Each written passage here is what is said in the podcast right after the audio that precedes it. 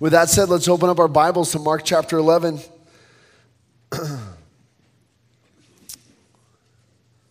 Mark chapter 11. And we, we, we left Jericho last week and we are headed up. Uh, we were headed up that last climb into Jerusalem. And we're going to be looking at the triumphal entry this week. I know we're a couple weeks after Easter, but it's just the way it worked with our study. So, Mark chapter 11 and uh, verse 1. Now, when they drew near to Jerusalem, to Bethphage and Bethany, at the Mount of Olives, Jesus sent two of his disciples and said to them, Go into the village in front of you, and immediately, as you enter it, you will find a colt tied on which no one has ever sat. Untie it and bring it. If anyone says to you, Why are you doing this? say, The Lord has need of it, and will send it back here immediately. And they went away and found a colt tied at a door outside in the street, and they untied it. And some of those standing there said to them, What are you doing untying the colt? And they told them what Jesus had said, and they let them go. Verse 7 And they brought the colt to Jesus and threw their cloaks on it and sat on it. And many spread their cloaks on the road, and others spread leafy branches that had, they had cut from the fields. And those who went before and those who followed were shouting, Hosanna! Blessed is he who comes in the name of the Lord. Blessed is the coming, coming kingdom of our father David. Hosanna in the highest. And he entered Jerusalem and went into the temple. And when he had looked around at everything, as it was already late, he went out to Bethany with the twelve. Let's pray. Heavenly Father, Lord, we thank you for your word tonight. And God, we just pray that you would open it up to our minds and our hearts, Lord. Let us receive it, and then, God, let us go do it. Father, your word is living and active, and we look forward to the change that you're going to make in our lives as we study it, as we take it in. Lord, you will conform us to the likeness of your Son. And we thank you in Jesus' name. Amen. So Jesus is coming into Jerusalem. And now, just to set the scene right, it was common as all the pilgrims went into Jerusalem for Passover. Two times a year, the pilgrims were required to come back. People, Jews were re- required to come to the temple and offer sacrifices. And Passover was one of those times. And as, as all the, the people are coming back towards the temple, and, uh, and they, they climb up, and it's always going up towards Jerusalem. You're always going up to Jerusalem because it's a climb. They would sing songs. There were liturgical hymns that they would sing, and these can be found Psalm 113 through Psalm 118. These were the songs they would sing. And, and they would sing these songs and they would recite these things as they walked up. And so you can imagine the crowds just kind of streaming into Jerusalem.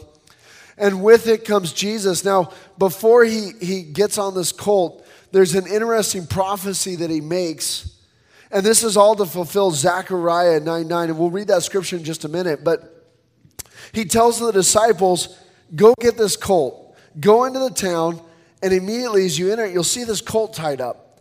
Bring it to me. And, and if someone asks you, Why are you untying it? Tell them, Our Lord has need of it, and we'll bring it back immediately. So the disciples go and do.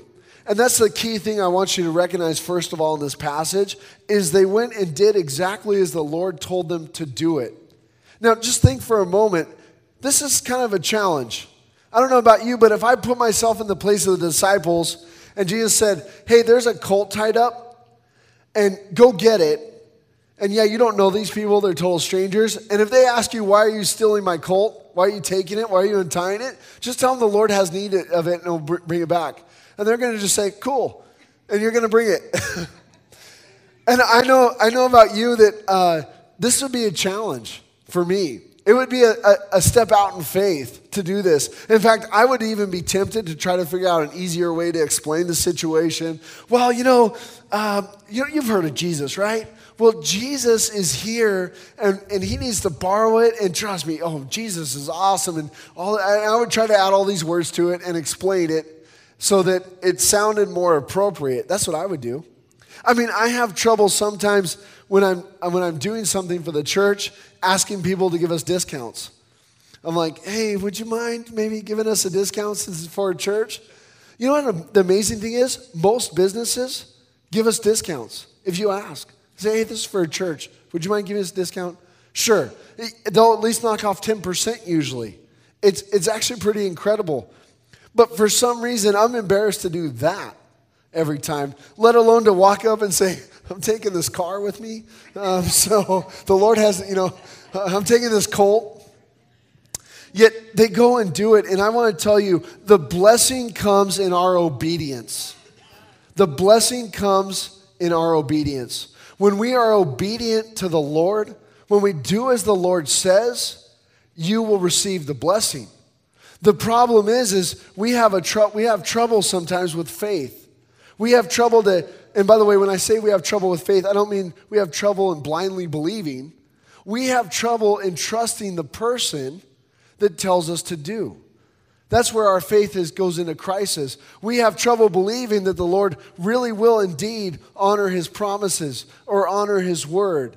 And so we get into this crisis, and then we figure, try to figure out how we're going to do this, how we're going to make this happen, how we're going to do it by our strength. Again, I refer back to the sound system. We got a quote, $80,000. By the way, that $80,000 quote for the sound system came with a $75,000 electrical rewire that we had to do also. That's a lot of money. I, I don't know about you, but I don't, we don't have that kind of money. This isn't a huge church. It's just church. And I know that God can provide, but sometimes God doesn't provide the way we think. And trust me, in the elder board, we talked a lot about the quote. We talked about, and if some of you elders are in here, you remember this. We talked about, well, maybe we should take out a loan. Well, no, maybe we shouldn't. No, we should wait. No, our church has never had debt like this. We, we don't want to go into debt over that. We should wait on the Lord. And there's all lots of talk going back and forth about what to do. Always. We, we, and, and prayerfully, all these men are godly men. We're all seeking the Lord, and we all want to do what honors the Lord. But again, Sometimes when we are in a crisis of faith, we don't really wait upon the Lord. We look to our own means to deliver us.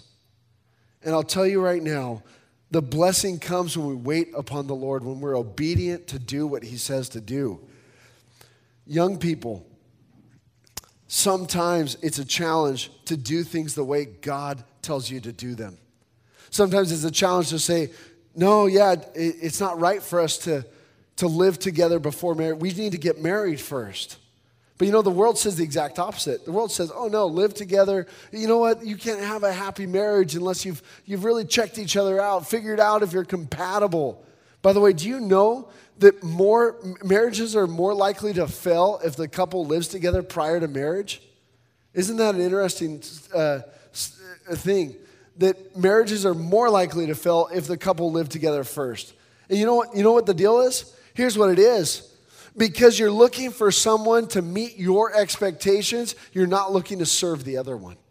You're looking to what you're going to get, not what you're going to give in marriage. And so we need to do what the Lord says. The Lord says, wait for marriage. The Lord says, keep yourselves pure. The Lord says, honor me, and then and I will bless you, and it will be good, and you will, you will, you'll, you'll be blessed beyond belief. But we're like, oh Lord, I don't know if you really know about this. I don't really know if you know how to provide my income. Lord, I, I really don't know how to, you know, I, I would love to go to church. I would love to worship with other believers, but hey, I've got to work and I just can't do it. I can't do it. I can't take the time off. Do you realize if you say, Lord, I need a day to worship you, and I also need your provision for income. Just wait on the Lord. Let Him provide. I have never once been disappointed by God. I have disappointed God plenty of times in my life, but I have never once been disappointed by Him when I trust in Him.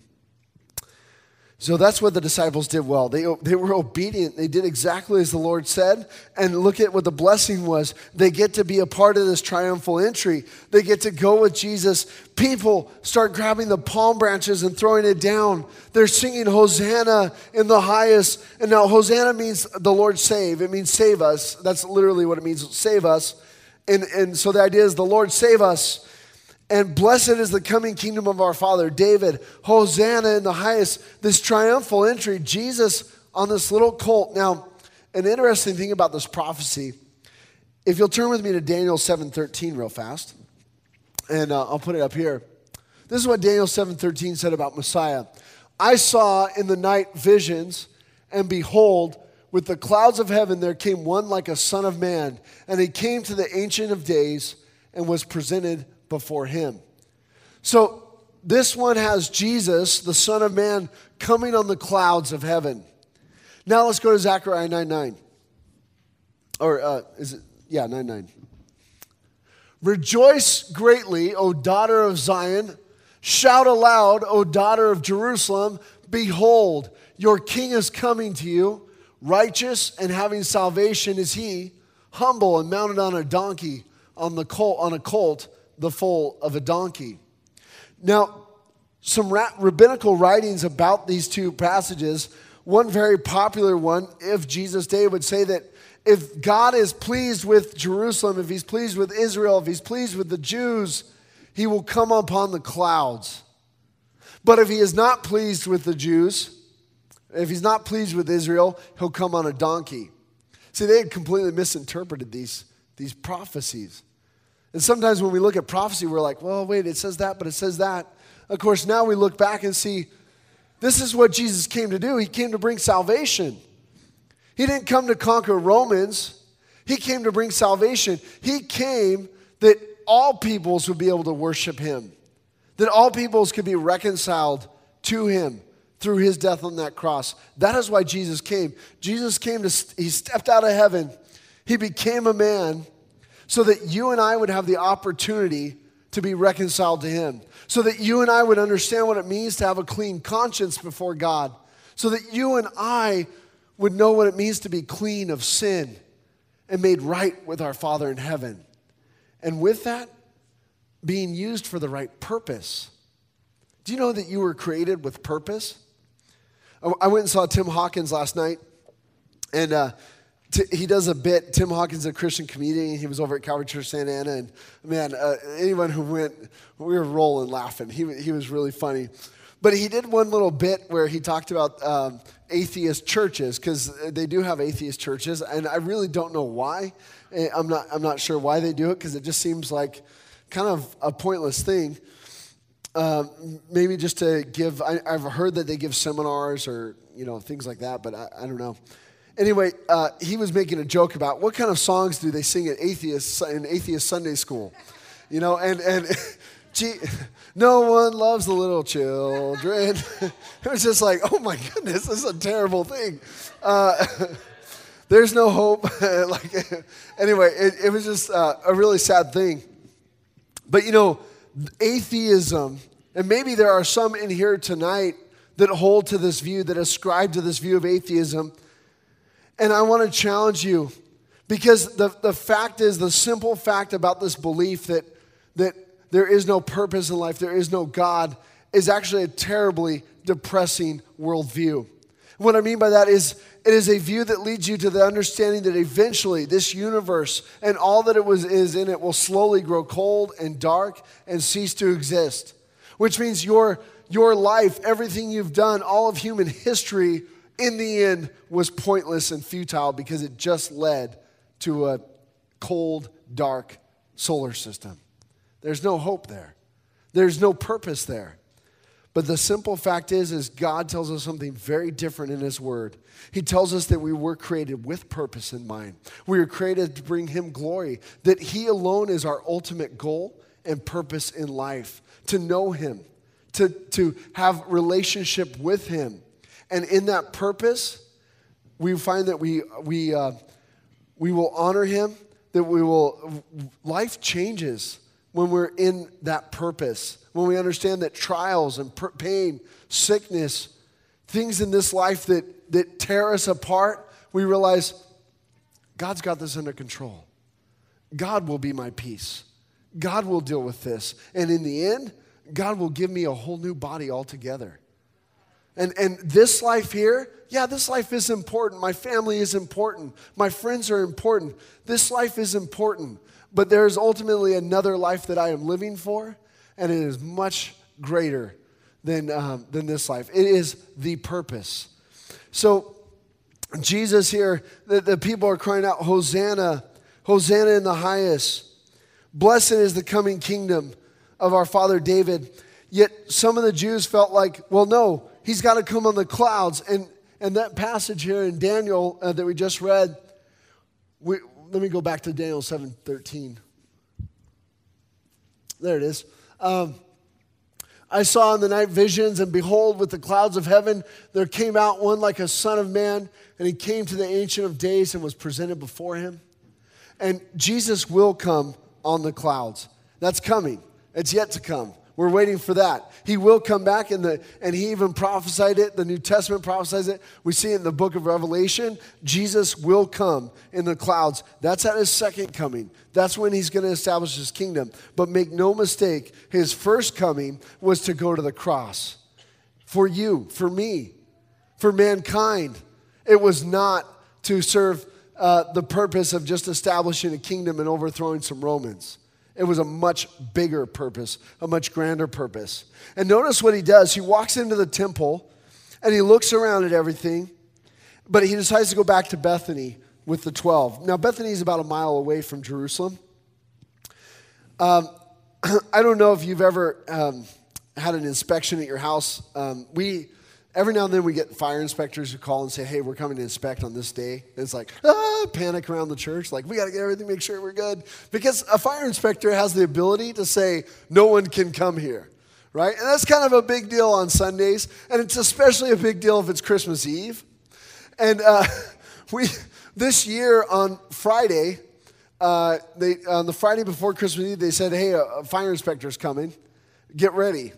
And Corey calls me and she's like, Hey, the fire inspector is coming on Friday. We're like, Ah, because if it's on Friday and then we have Christmas Eve, then you, if they shut you down and close everything up, then you can't uh, have Christmas Eve because you can't get them to come back out. So we were like kind of panicking a little bit. Uh, and there's not like, it's not like we have like, I don't know, things that would explode in the courtyard or anything like that. But, but still, it just makes it, anytime there's someone with authority who can close things down, it makes you nervous when they come.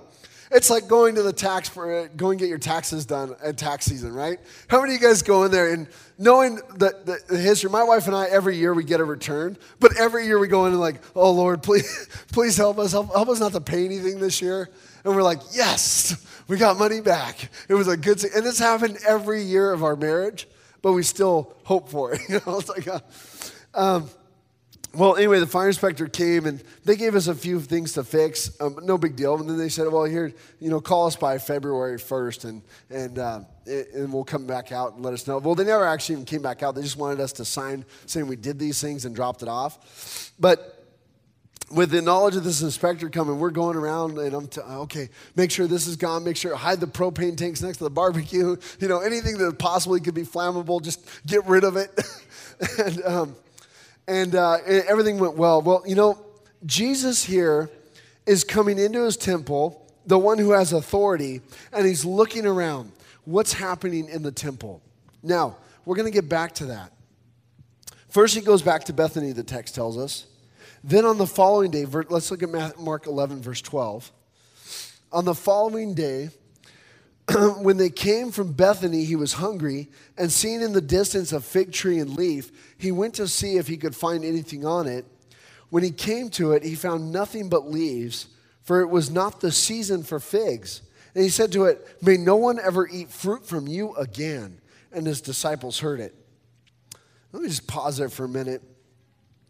When we read this story, this is one of those stories in the Gospels that we're just like, that's messed up. Like, what did the tree ever do to you? And we, we automatically personalize the tree. And we make this like tree is like, you know, the poor tree. Jesus just walked by and said, You're done. Boom. boom. And we're going on like, oh, poor tree. You know? And and uh, actually commentators wrestle wrestle with this passage. In, in fact, I've even heard some commentators try to figure out why this passage doesn't even belong in the Gospels, which that doesn't make sense. Just because something's hard, let's figure out how to take it out. That doesn't make sense. I've heard commentators say, you know, this is the most perplexing thing, and we have no idea why Jesus did this. And I want to, I want to tell you, I think there's a much more simpler answer, and I think Mark purposely puts this, uh, this story in because he's going to sandwich it in to Jesus cleansing the temple. And I, here's the point: Jesus was hungry. But Jesus isn't just going to say, Hey, I'm hungry. Jesus uses his hunger to give an illustration to the disciples, to teach them a lesson. Uh, and, and understand this the disciples know that it's not time, the time of year for the fruit. Mark even says it. Mark says um, it was not the season for figs. So Mark knows this. Oh, oh, of course, Mark wasn't there, but, but Peter is probably relaying this to Mark, and Mark was writing this down. They know that it's not the season for figs.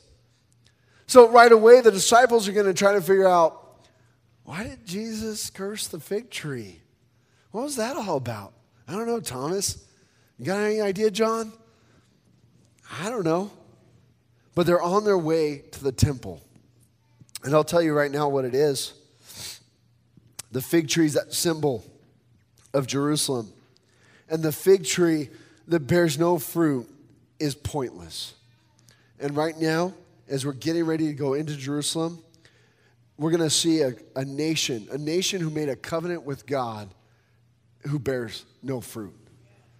And we're going to see that they're, they're, uh, they, they will be withered. Verse 15, let's look at Mark 11 15. And they came to Jerusalem and he entered the temple and began to drive out those who sold and those who bought in the temple. And he overturned the tables of the money changers and the seats of those who sold pigeons. And he would not allow anyone to carry anything through the temple. And he was teaching them and saying to them, It is not, is it not written, My house shall be called a house of prayer for all the nations, but you have made it a den of robbers? And the chief priests and the scribes heard it and were seeking a way to destroy him for they feared him, because all the crowd was astonished at his teaching. And when evening came, they went out of the city. You know, in Sunday school, I kind of look at Jesus as Mr. Rogers with a beard. You know, I was actually showing uh, Elise and Claire the other morning who Mr. Rogers was because there was a reference to him. They're, uh, they're like, Who's Mr. Rogers? I'm like, oh, I'm going to show you.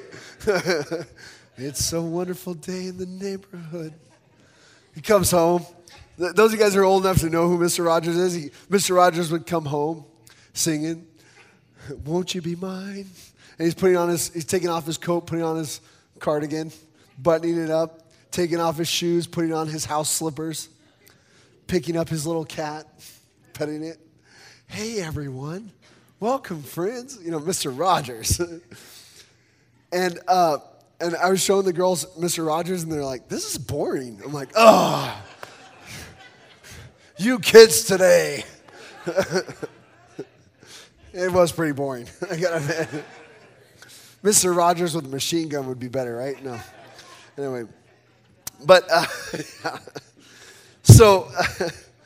Uh, in Sunday school, we kind of get this image that Jesus is Mr. Rogers with a beard, you know? It's like, hey, little children, come on over. But I'll tell you right now, Jesus was no pushover, not at all. And Jesus' house, his house, his God's temple was to be, it was created for a purpose, and that purpose was to bring the people to God through worship. That was the purpose of it but they had twisted this purpose. The temple had become a, a, a, great business, especially for the high priest and the high priest family. He had it dialed in. Uh, people would bring out a lamb and they say, All right, here's my lamb, I'm ready to sacrifice. Oh, you know what? This lamb does not meet the quality expectation. You know, God won't accept this lamb. Here, you're going to have to buy one of our lambs, and it's about double the price. Oh, the, the, and by the way, God always made provision for the poor to worship. If a person didn't have the money for a lamb, they could bring a pigeon. If they didn't have money for a pigeon, they could bring some meal or grain or some oil. God always provided provision for people to worship Him. He always did that. The poor would bring their small pigeon. No, I'm sorry, this pigeon, uh, this has a defect. It can't be sacrificed. Here, why don't you buy one of our pigeons? Our pigeons are, are well, you know, it's three times the price, so you're going to have to just suck it up and pay it. That was what the temple had turned into. And, and by the way, the money changers, there were different coins throughout Galilee, but it was only the temple coin that was accepted at the temple. So, any money you bring to the temple, well, if you're going to give this an offering to God, you've got to give it in this coin. So, and yeah, there's an exchange fee for that. They were making hand, or they were making money, hand and fist, off the worship of God's people. And God will not tolerate that. That is not okay. And so Jesus comes in, he inspected it the first day, left, went back to Bethany, came back the second day, and started tearing it up, overturning the temples. Now, this wasn't a fit of rage on Jesus' part, it was a cleansing. That's really what it was. And that's why our Bibles often give the title Cleansing the Temple. Because that's what was happening. Jesus was saying, You guys have so twisted worship You've, you've taken it so much out of the context and you've made it about your gain. You've made it about you. You've put obstacles in front of the people so they cannot reach me. And he started tearing it up. God wants you to meet him, God wants you to worship him. That's the whole reason why Jesus came. That's the purpose. And by the way, on, on, a, on a personal level, have you noticed in the Bible, anytime we abuse the purpose of what something is created for, we find it to be sin. Like, for instance, sex. Sex was created for a purpose. That purpose was for a married couple, it was designed for within the marriage. But yet we abuse it. We take it out of the context of its purpose, its creation, and we find it sin.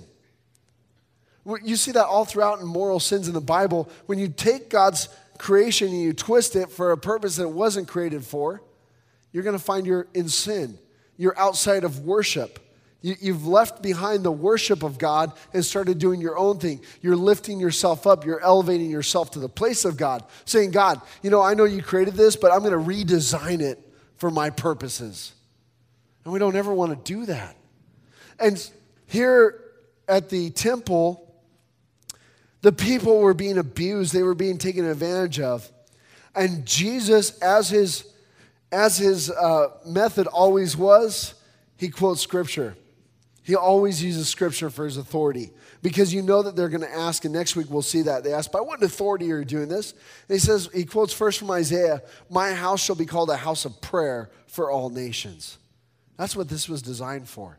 House of prayer. It wasn't designed for bingo nights. It wasn't designed. No, and by the way, I'm not saying anything about churches that have bingo nights and whatnot. But we have to understand what what the purpose of the church is for. The purpose of the church is to advance the gospel, it's to bring people closer to God, it's to disciple. If a church loses that purpose, it's a social club. Turn it into a club.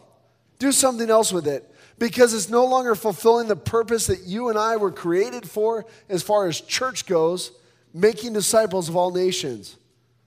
I love Pastor Rod. One time he said this, and I'll never forget it in a sermon he talked about, you know, if this church ever fails to uh, quits preaching the gospel, let's turn it into a car wash so at least something gets cleaned. That's a great quote. the church has a purpose, and the church building within uh, that the church meets in has a purpose, and it should be used for a house of prayer, for a house of worship, for communion with God. It should help people grow in the Lord. That's what we want this place to be used for. We, we, we want to always use it for preaching the gospel, fulfilling those purposes which it was created for. Now, here's the cool thing about the New Testament the Jews had to worship at the temple, they had no other place to go. The New Testament church, we go get a, an industrial building, a house, an awning, whatever it is. And amazingly, the Holy Spirit is there with the church, and it becomes church. It's awesome. We're not tied into a building. And by the way, if you're looking to feel more spiritual within a building, it's not the building, it's the believers. It's just this is where we meet. This is where we, we, we use to say we've set apart for the glory of God. So Jesus corrects them and he says that, that you've turned it into a den of robbers. You're, you're, and, and that's this is a quote from Jeremiah. The chief priests and the scribes heard it and were seeking a way to destroy him, for they feared him, because all the crowd was astonished at his teaching. Isn't it crazy? They were so caught up in their new purposes, their redesign of what they were going to use God's temple for. They were so caught up in their version of religion that they took threat at the real deal. When they saw Jesus, they, they were feared him because the people listened to his teaching because he taught with authority. Man, that's happening today. I'll tell you right now, the message of the gospel is offensive. Always has been, always will be. I know it's kind of weird, right? This message that God loves you so much that He came and He died on your behalf because you've got a sin problem, a sin issue. You've broken God's laws and you are lacking. You, you don't meet the requirement. Wow. You, you don't meet the requirement. You're not good enough. Wait, I'm not good enough? No, you're not good enough. By the way, you all know that. You already know that you've sinned in some point in your life. You've done something to offend God. You've twisted God's laws or principles. I don't have to tell you that. You know you've done wrong in your life. We all do. Mine started out when I started stealing the frosting off my mom's cakes. we know we've sinned. And God loves us so very much that He sent His very own Son to die on our behalf, to take the penalty of our sins for us so that we could be cleansed. That's an offensive message, is it not? Well, no, that doesn't sound so offensive. Here's where the offensive part comes in it's time for you to repent, it's time for you to turn from your sin. You cannot have the gospel without repentance. Repentance is a necessary part of the gospel message. And I'll tell you right now, the church is trying to do away with repentance. And there's a lot of churches out there that are, well, you know, all welcome. Oh, just come on in. Oh, you're fine. Just listen. Oh, Jesus accepts you just as you are. I mean, the, part of those are true, but they've, they've turned it into the social gospel where let's not even talk about Jesus. Let's just give out food to the homeless. That's not the gospel message. Listen, I, I think it's good for us to give out food to the homeless. I think it's good to care for people. I think it's good to build hospitals for people. I think it's good to give education to people. These are all good things, and these are all products of the Christian worldview. These are all products of Christendom. Caring for people, loving, giving donations, charities, giving aid. For instance, uh, and I forgot to mention this earlier until I said this, we're taking an offering right now for Nepal. We're going to be sending an offering to Nepal for aid work. And if you do want to give something towards Nepal, just write that in the memo portion of your check and, and we'll put it, uh, put it in the offering box and that'll be set apart. These things are all good things. But if we so focus on the social gospel that we never say the actual gospel, that we have sinned, that we've fallen short of the glory of God, and we need a Savior, people will maybe have a little bit better life, but they sure won't know eternity. They'll never know what it means to be reconciled to God. They'll never know what it means to have a clean conscience. They'll never know what it's like to have that eternal life. And that is really the point of this life. The point of this life is not to, to just have a fuller belly one day. The point of this life is to know God, to live for the next life. So if you turn your church into a place where it's just about the social gospel, you're not doing the, what the actual gospel requires. And it will require repentance. And that's the offensive part of the gospel. You mean I have to change? Yeah, you've got to change. Yeah, you've got to turn. Yeah, you may have to move out of the living situation you put yourself in. Yeah, you may have to give up drugs. Yeah, you may have to start honoring your mother and father. Yeah, you may have to leave a lifestyle behind that God says is sinful. Yeah, you may have to do that. Recently, I was, uh, this past Thursday in my apologetics class at School of Ministry, um, I was challenging our, our, the guys in there, and there's two right here, so they, they were part of this challenge. Um, I was challenging them. I said, um, I, know, I gave them the scenario because this actually has happened to me. A, a, homosexual man comes to you and asks to meet with you, and he says, um, Pastor, I'd like to ask you a couple questions. And you say, Yeah, sure. I'd love to hear your questions. Let's sit down. And he says, um, What do you believe about homosexuality? And that's, your, that's what I want you guys to answer. How are you going to answer that person? And I gave him time. I said, all right, guys, go ahead, take some time, think about how you would answer this person. And uh, it was funny because um, most of the guys at first, they were trying to be really politically correct and really just, oh, yeah, I just want to make sure you know that I love you. And I challenged them. I said, well, what about the gospel message? Well, we just start coming to church. You know, eventually you'll hear it. No, what about God has taken somebody. Maybe it's a coworker, maybe it's a friend who you've been in the exact same situation. He takes somebody he puts them in front of you and says, Hey, tell me what you believe. And you're going to say, I love you. I'm going to, hey, have you ever thought about the dinosaurs in the Bible? And you start skirting around the issue when you know what the person's really asking Will God accept me in my sin? Can I, can I just continue living the way I am and be welcomed by your God? That's what the person is really asking. And, and it's a big deal right now in our culture because of all the things going on. But, but can you imagine if somebody who, uh, can you imagine if a prostitute came up to you and asked you the same question? Hey, what do you believe about prostitutes? Would you skirt around the issue the same way? Or would you tell them, you know what I believe? I believe Jesus loved prostitutes. And I believe when Jesus met with a prostitute one time, he said, there's no one here that condemns you, neither do I. Go and sin no more. That's what Jesus said to the prostitute. It doesn't get more loving than that, but there's still that call to repentance. And the gospel requires repentance. And it's going to it's going to be costly sometimes. So if you're in here this morning, this evening, wow. Should not put that in my notes. Uh, I want to give you that same opportunity to be moved into the place of purpose in your life, created to worship God, created to be reconciled to Him. But you know what? It's going to take repentance. You've got to say, All right, Lord, I'm done with the way I've been going. I'm ready to follow you. And maybe, maybe you've been a Christian for a while, or you're a so called Christian, but you're carrying sin with you. And you're, you haven't been willing to let it go. And I want to challenge you tonight to let it go. Turn from that sin and say, Jesus, I need you. I need your forgiveness.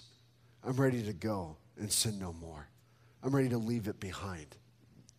If, you, if you're in that place tonight and you want to be reconciled, if you want to know your purpose, I just want you to pray with me. Let's go ahead and bow our heads and pray.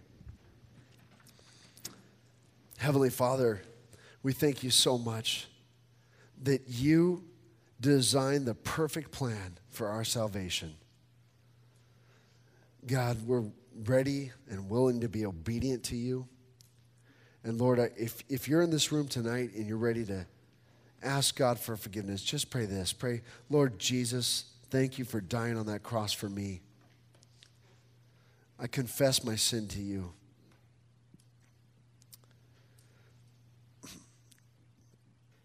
Lord, I'm not good enough. I'm a sinner, and I need your forgiveness. Please come into my life. Lord Jesus, I'm ready to be a follower of you. Help me to make the choices I need to make. Help me to change my life. Help me to bring glory to you. We pray this in your holy name. Amen.